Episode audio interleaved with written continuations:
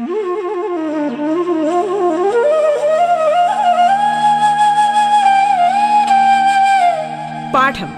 കേട്ടു പഠിക്കാൻ റേഡിയോ കേരളയിലൂടെ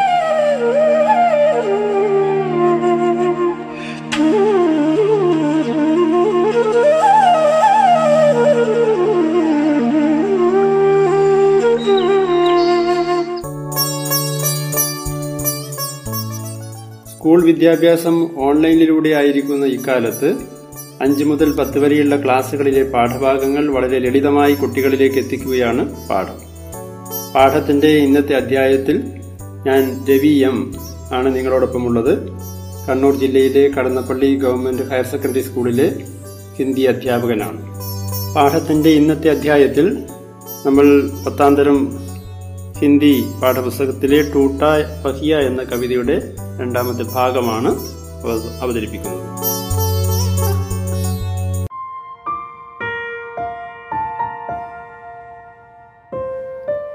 छात्रों, हमने टूटा पखिया कविता की पिछली कक्षा में कविता की चर्चा आंशिक रूप से की है। शेष अंश की चर्चा हम अब करेंगे। मैं रथ का टूटा हुआ पहिया हूँ, लेकिन मुझे फेंको मत। टूटा पहिया बता रहा है कि मुझे अनुपयोगी मानकर मत फेंको। उसके लिए कारण भी वो बताता है। क्या जाने इस दुरूह चक्रव्यूह में अठौकिणी सेनाओं को चुनौती देता हुआ कोई दुस्साहसी अभिमन्यु आकर घिर जाए। यानी हम बता नहीं सकते हैं कब इस प्रकार के उपेक्षित माने जाने वाली चीज़ों की भी या बेकार माने जाने वाली चीज़ों का भी उपयोग कब होता है, हम बता नहीं सकते हैं। ऐसा ये टूटा पखिया बता रहा है. ഈ പൊട്ടിയ ചക്രം പറയുകയാണ്, എപ്പോഴാണ് നിങ്ങൾ തീരെ ഉപേക്ഷിച്ച് വെക്കുന്ന അല്ലെങ്കിൽ ഉപയോഗശൂന്യമായി കണക്കാക്കുന്ന എന്നെ പോലെയുള്ളവർ എപ്പോഴാണ് ഉപയോഗപ്രദമായി വരുന്നത്, എപ്പോഴാണ് സഹായകരമായി വരുന്നത് എന്ന് പറയാൻ കഴിയില്ല എന്ന് ഈ പൊട്ടിയ ചക്രം ഓർമ്മിപ്പിക്കുകയാണ്. കവിതയ്ക്ക് അന്തിം 4 പംക്തിയാം ദേഖിയേ. ഇതിഹാസോ കി സാമൂഹികതി സഹസാ ഝൂട്ടി പട് ജാനേ പർ ക്യാ ജാനേ സച്ചായി ടൂട്ടേ ഹുയേ പഹിയോ കാ ആശ്രയിലേ. साधारणतः इतिहास की रचना शासकों के अधीन और निरीक्षण में होती है, इसीलिए इतिहास में वर्णित बातें शासकों के विशेष लगाव और महानता दिखाने वाली हो सकती है। ऐसी हालत में इतिहास में आई बातों में हम एक प्रकार का पक्षपात देख सकते हैं, लेकिन इतिहास की बातें बिल्कुल पक्षपातहीन होना चाहिए, नहीं तो इतिहास पढ़ने वालों में गलत ധാരണയും होने का कारण बन जाता है. പൊതുവെ ചരിത്രം രചിക്കപ്പെടുന്നത് ഭരണാധികാരികളുടെ നിരീക്ഷണത്തിലും അവരുടെ നിയന്ത്രണത്തിലുമൊക്കെ ആകാറുണ്ട്. അങ്ങനെയാകുമ്പോൾ ആ ചരിത്രത്തിൽ ഭരണാധികാരികളോടുള്ള പക്ഷപാതിത്വം നമുക്ക് കൃത്യമായും കാണാൻ കഴിയുന്നതാണ്. എന്നാൽ ചരിത്രത്തിൽ അങ്ങനെ നടക്കാൻ പാടില്ലാത്തതാണ്. ഈ പ്രസംഗ പർ വിചാർ കർണേ പർ ഹം ദേഖ് സക്തേ ഹൈ കി कुरुक्षेत्र युद्ध में चक्रव्यूह भेद कर जब अभिमन्यु अंदर प्रवेश करता है, तब उस पर कौरव सेना के सभी महारथी एक साथ टूट पड़ते हैं. वे लोग अभिमन्यु के रथ, घोड़े, सारथी, हथियार सब नष्ट कर देते हैं. निहत्था यानी निरायुध अभिमन्यु पर सारी युद्ध नीतियों का उल्लंघन करते हुए वे लोग हमला करते हैं. ചക്രവ്യൂഹം ഭേദിച്ച് അകത്ത് കടന്ന അഭിമന്യുവിൻ്റെ നേരെ എല്ലാ മഹാരഥന്മാരും മഹായോദ്ധാക്കളും ഒന്നിച്ച് ആക്രമിക്കുകയാണ്. തീർത്തും നിരായുധനായ അഭിമന്യുവിനെ ആക്രമിക്കുന്നത് യുദ്ധ നിയമങ്ങൾക്ക് വിരുദ്ധമായിരുന്നുവെങ്കിൽ കൂടി അവരെല്ലാം ചേർന്ന് ആ ബാലകനായ അഭിമന്യുവിനെ ഒന്നിച്ച് ആക്രമിക്കുകയായിരുന്നു. അഭിമന്യുക്ക് വീരമൃത്യു ഹോത്തി ഹെ, ലേക്കിൻ തോഡി ദേർ കെ ലിയെ ദുശ്മനോ സെ അപ്നി ജാൻ ബചാനെ കെ ലിയെ यह टूटा पहिया ही सहायक बनता है. इस प्रकार हम बेकार मानने वाले वो टूटा पहिया महायोद्धा अभिमन्यु के लिए सहायक और जान बचाने वाला बनता है. അതായത് നമ്മൾ തീർത്തും അനുപയോഗിയായിട്ട് അല്ലെങ്കിൽ ഉപയോഗശൂന്യമായി മാറ്റിയിടുന്ന, വലിച്ചെറിയുന്ന പൊട്ടിയ ചക്രമാണ് ഈ സന്ദർഭത്തിൽ മഹായോദ്ധാവായിട്ടുള്ള അഭിമന്യുവിനെ അല്പസമയത്തേക്കെങ്കിലും തൻ്റെ ജീവൻ നിലനിർത്താൻ സഹായിച്ചത്. യുദ്ധക്കളത്തിൽ യുദ്ധഭൂമിയിൽ വീരമൃത്യു വരിക്കുന്ന അഭിമന്യുവിനെ, ആ സമയത്ത് അഭിമന്യുവിന്റെ പക്ഷത്ത് സംസാരിക്കാൻ ആരും തന്നെ ഇല്ല എന്ന് പറയാവുന്നതാണ്. യനെ രണക്ഷേത്രമേ ദുശ്മനോസെ ഖേരെ ജാനേ പർ നിരായുധ കിയ ജാനേ പർ ഉൻകെ ആക്രമണ സെ വീരമൃത്യു ഹോനെ പർ ഉസ്കെ സാഥ് കോയി ബി അപ്നെ പക്ഷ കാ നഹീ ഥാ, സിർഫ് ഏക് ടൂട്ടാ पहिया था. यानी वहाँ अभिमन्यु के पक्ष में रहकर बात करने के लिए, अभिमन्यु के पक्ष में सबूत देने के लिए या प्रमाण देने के लिए कोई भी नहीं है, सिर्फ एक टूटा पखिया मात्र है. इतिहासों की सामूहिक गति सहसा झूठी पड़ जाने पर क्या जाने सच्चाई टूटे हुए पखियों का आश्रय ले എന്ന് പറഞ്ഞിരിക്കുന്നു. അതായത് ഇങ്ങനെയൊരു സന്ദർഭത്തിൽ ഈ അഭിമന്യുവിന്റെ പക്ഷത്ത് നിന്ന് സംസാരിക്കാൻ അവിടെ ആരാണുള്ളത്? ഒരു പൊട്ടിയ ചക്രം മാത്രമാണ്. ഈ ഒരു സന്ദർഭത്തെ വെച്ചുകൊണ്ട് നമ്മൾക്ക് അഭിമന്യുവിന്റെ പക്ഷത്ത് സംസാരിക്കാൻ ആരും തന്നെ ഇല്ലാത്തൊരു അവസ്ഥ നമ്മൾക്ക് മനസ്സിലാക്കാവുന്നതാണ്. ആ ഒരു അവസരത്തെ വെച്ച് ഒരു ചരിത്രം രചിക്കപ്പെട്ടാലും ഇതേ അവസ്ഥ നമുക്ക് കാണാൻ പറ്റും. അവിടെ അഭിമന്യുവിന്റെ പക്ഷത്ത് നിന്ന് സംസാരിക്കാൻ ഒരാൾ പോലും ഇല്ലാത്ത അവസ്ഥ ഉണ്ടാകും. ഇതിനെ മറ്റൊരു സന്ദർഭത്തിൽ നമുക്ക് പറഞ്ഞാൽ, ഉദാഹരണത്തിന് ഹമാരാ ദേശ് विश्व का सबसे बड़ा जनतांत्रिक देश है, प्रजातांत्रिक देश है. तो प्रजातंत्र में एक सबसे गरीब, सबसे उपेक्षित व्यक्ति का मत और सबसे अमीर ധനിക വ്യക്തിക്ക് മത ദോനോ സമാൻ. വളരെ ധനികനായ ഒരു വ്യക്തിയുടെ വോട്ടിനും വളരെ പാവപ്പെട്ട ഒരു വ്യക്തിയുടെ വോട്ടിനും സമാനമായ അധികാരമാണ്. അതുകൊണ്ട് നമ്മൾ തീർത്തും അവഗണിക്കുന്ന ഒരു വ്യക്തിയുടെ വോട്ട് പോലും ചിലപ്പോൾ ഒരു അംഗത്തെ നിയമസഭാംഗമാക്കാനോ അല്ലെങ്കിൽ അങ്ങനെ ഒരു ഭരണത്തിന്റെ രൂപീകരണത്തിന് പോലുമോ സഹായകരമായേക്കാം. അതുകൊണ്ട് നമ്മൾ തീർത്തും അവഗണിക്കുന്ന പല സംഗതികളും അതിനും അതിൻ്റെതായ ചില ശക്തികളുണ്ട് എന്നുകൂടെ നമുക്ക് അംഗീകരിക്കാമെന്ന് ഈ കവിതയുടെ പശ്ചാത്തലം നമുക്ക് പറയാവുന്നതാണ്.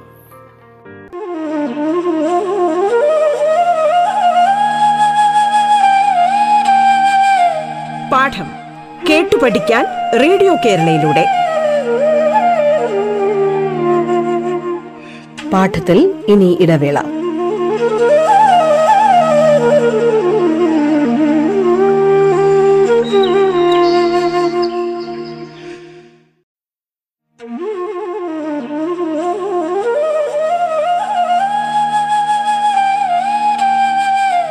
പാഠം കേട്ടു പഠിക്കാൻ റേഡിയോ കേരളയിലൂടെ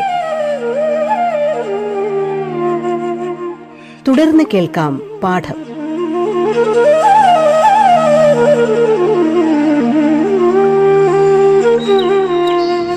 പാഠത്തിന്റെ ഇന്നത്തെ അധ്യായത്തിൽ നമ്മൾ 10ാം തരം ഹിന്ദി പാഠപുസ്തകത്തിലെ ടൂട്ടാ പഹിയ എന്ന കവിതയുടെ 2ാമത്തെ ഭാഗമാണ് അവതരിപ്പിക്കുന്നത്.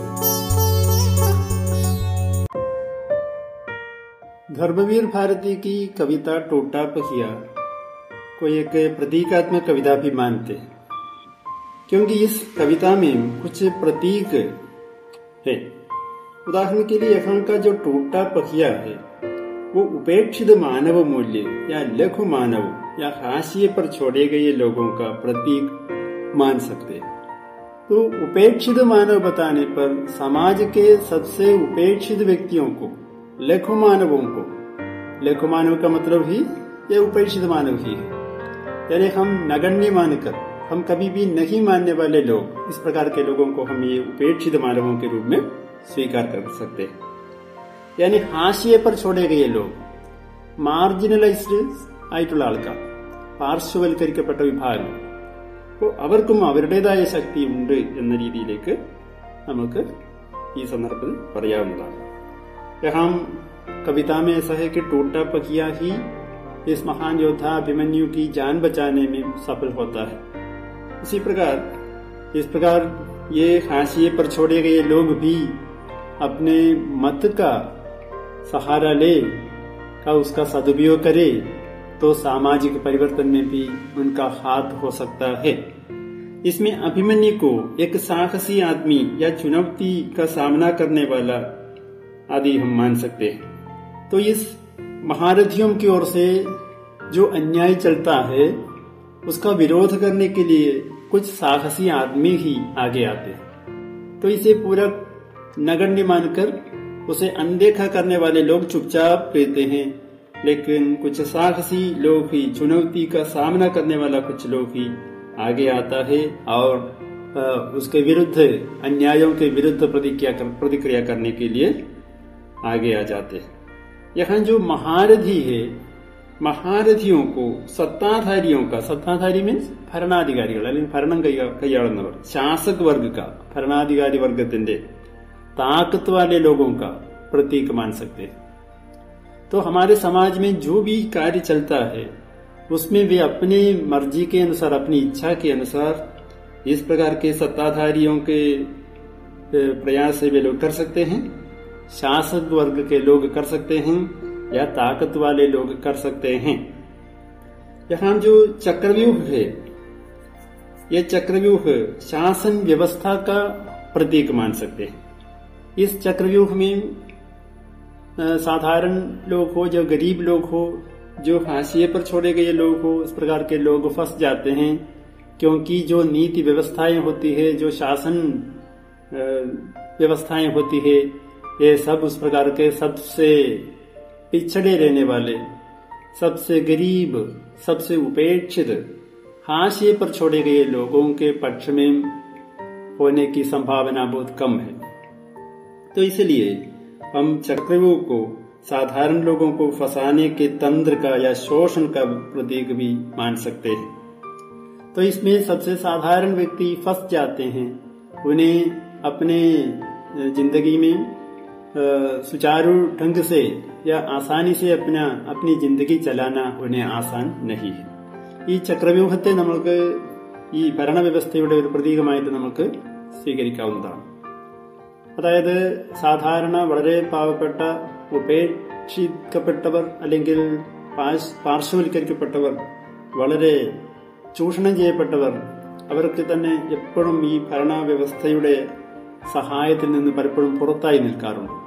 അവർക്ക് ഇത്തരത്തിലുള്ള ഭരണ സഹായങ്ങളൊക്കെ തന്നെ വേണ്ട പോലെ കിട്ടാത്തൊരവസ്ഥ എപ്പോഴും നിലനിൽക്കുന്നു.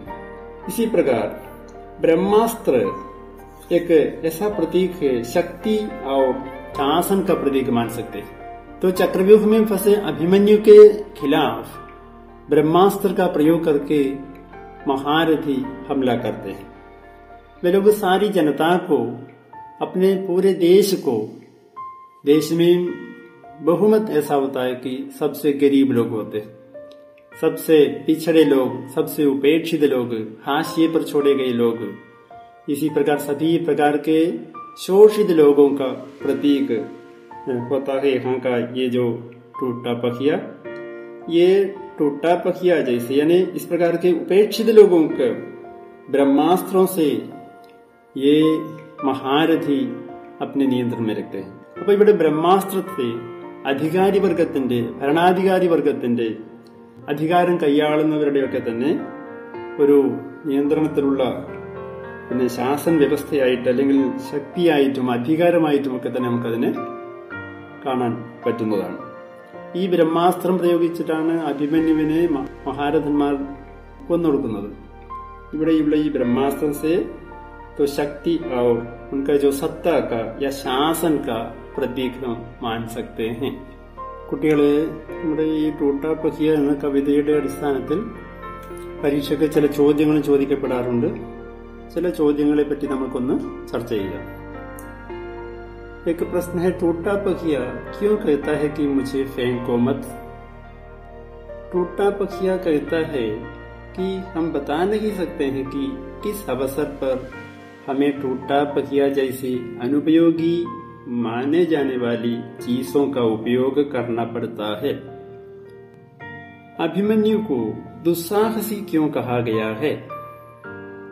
बड़े महारथियों से बनाया गया चक्रव्यूह एक बालक अभिमन्यु भेद कर अंदर प्रवेश कर रहा है, इसलिए अभिमन्यु को यहाँ दुस्साहसी कहा गया है. അതായത് ദുസ്സാഹസി എന്നുള്ളത് ഒരു സാധാരണ ധൈര്യമല്ല. സാഹസി മീൻസ് ധൈര്യശാലി എന്നർത്ഥം, ദുസ്സാഹസി മീൻസ് ഒരു ഒരു അപകടകരമായ ധൈര്യം കാണിക്കുന്ന ഒരു ആളെ നമുക്ക് അങ്ങനെ പറയാമെന്ന് എടുക്കാം. तो यहाँ दुस्साहसी है अभिमन्यु, अभिमन्यु को दुस्साहसी कहा गया है। लोहा लेना से क्या तात्पर्य है? लोहा लेना से तात्पर्य है सामना करना या मुकाबला करना। यहाँ अकेली निहत्थी आवाज किसको सूचित करता है?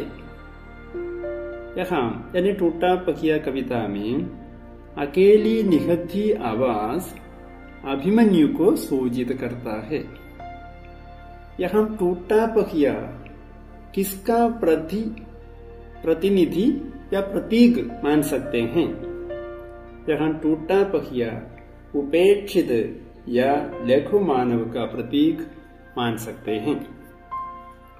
इस कविता से कविता की प्रासंगिकता पर टिप्पणी लिखने का अवसर भी हमें मिलता है।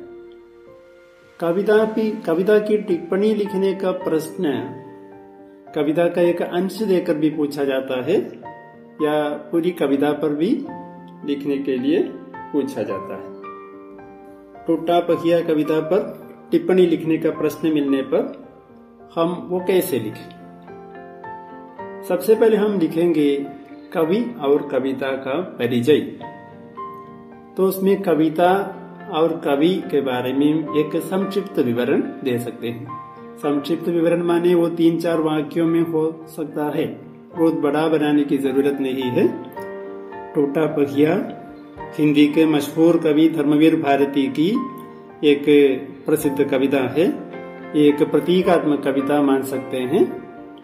धर्मवीर भारती हिंदी के सबसे प्रसिद्ध कवियों में से एक माने जाते हैं। उनका जन्म 1926 में और मृत्यु 1997 में हुआ था। उन्हें पद्मश्री, संगीत नाटक अकादमी, भारत भारती जैसे विभिन्न पुरस्कार मिले थे। उनकी अनेकों रचनाएं प्रकाशित है आदि बातें हम उसमें जोड़ सकते हैं।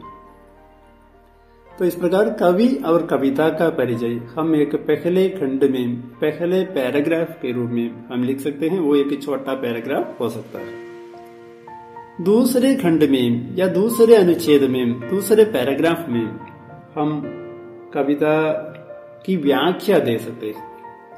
कविता की व्याख्या मीन्स इस कविता में से हम क्या समझते हैं, कविता का सीधे व्യാख्या, നേരെ തന്നെ അതിന്റെ ഒരു പിന്നെ एक्सप्लेनेशन കൊടുക്കുകയാണ് അവിടെ ചെയ്താൽ മതിയാകും, അത് തന്നെ മതിയാകും।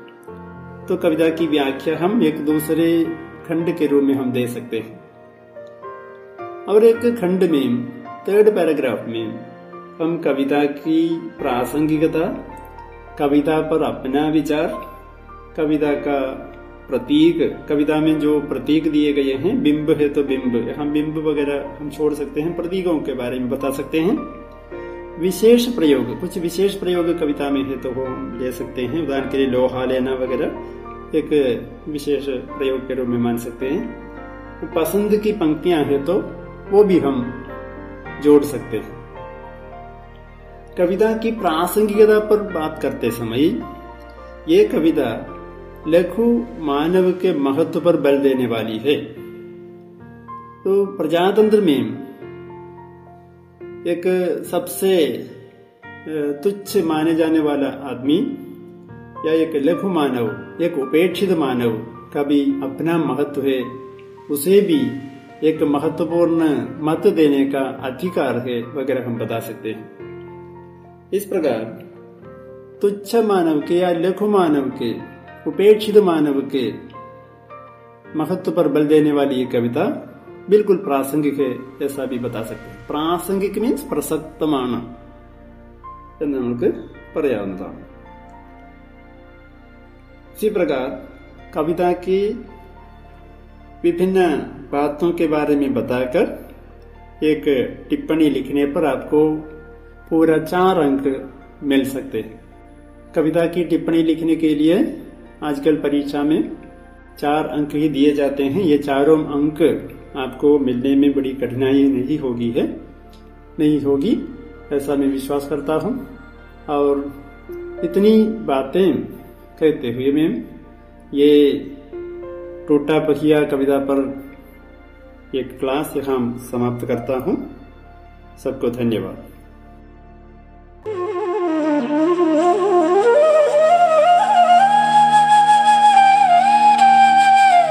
പാഠം കേട്ടു പഠിക്കാൻ റേഡിയോ കേരളയിലൂടെ പാഠത്തിന്റെ ഇന്നത്തെ അധ്യായം പൂർണ്ണമാകുന്നു. ഇനി അടുത്ത ദിവസം കേൾക്കാം. നമസ്കാരം.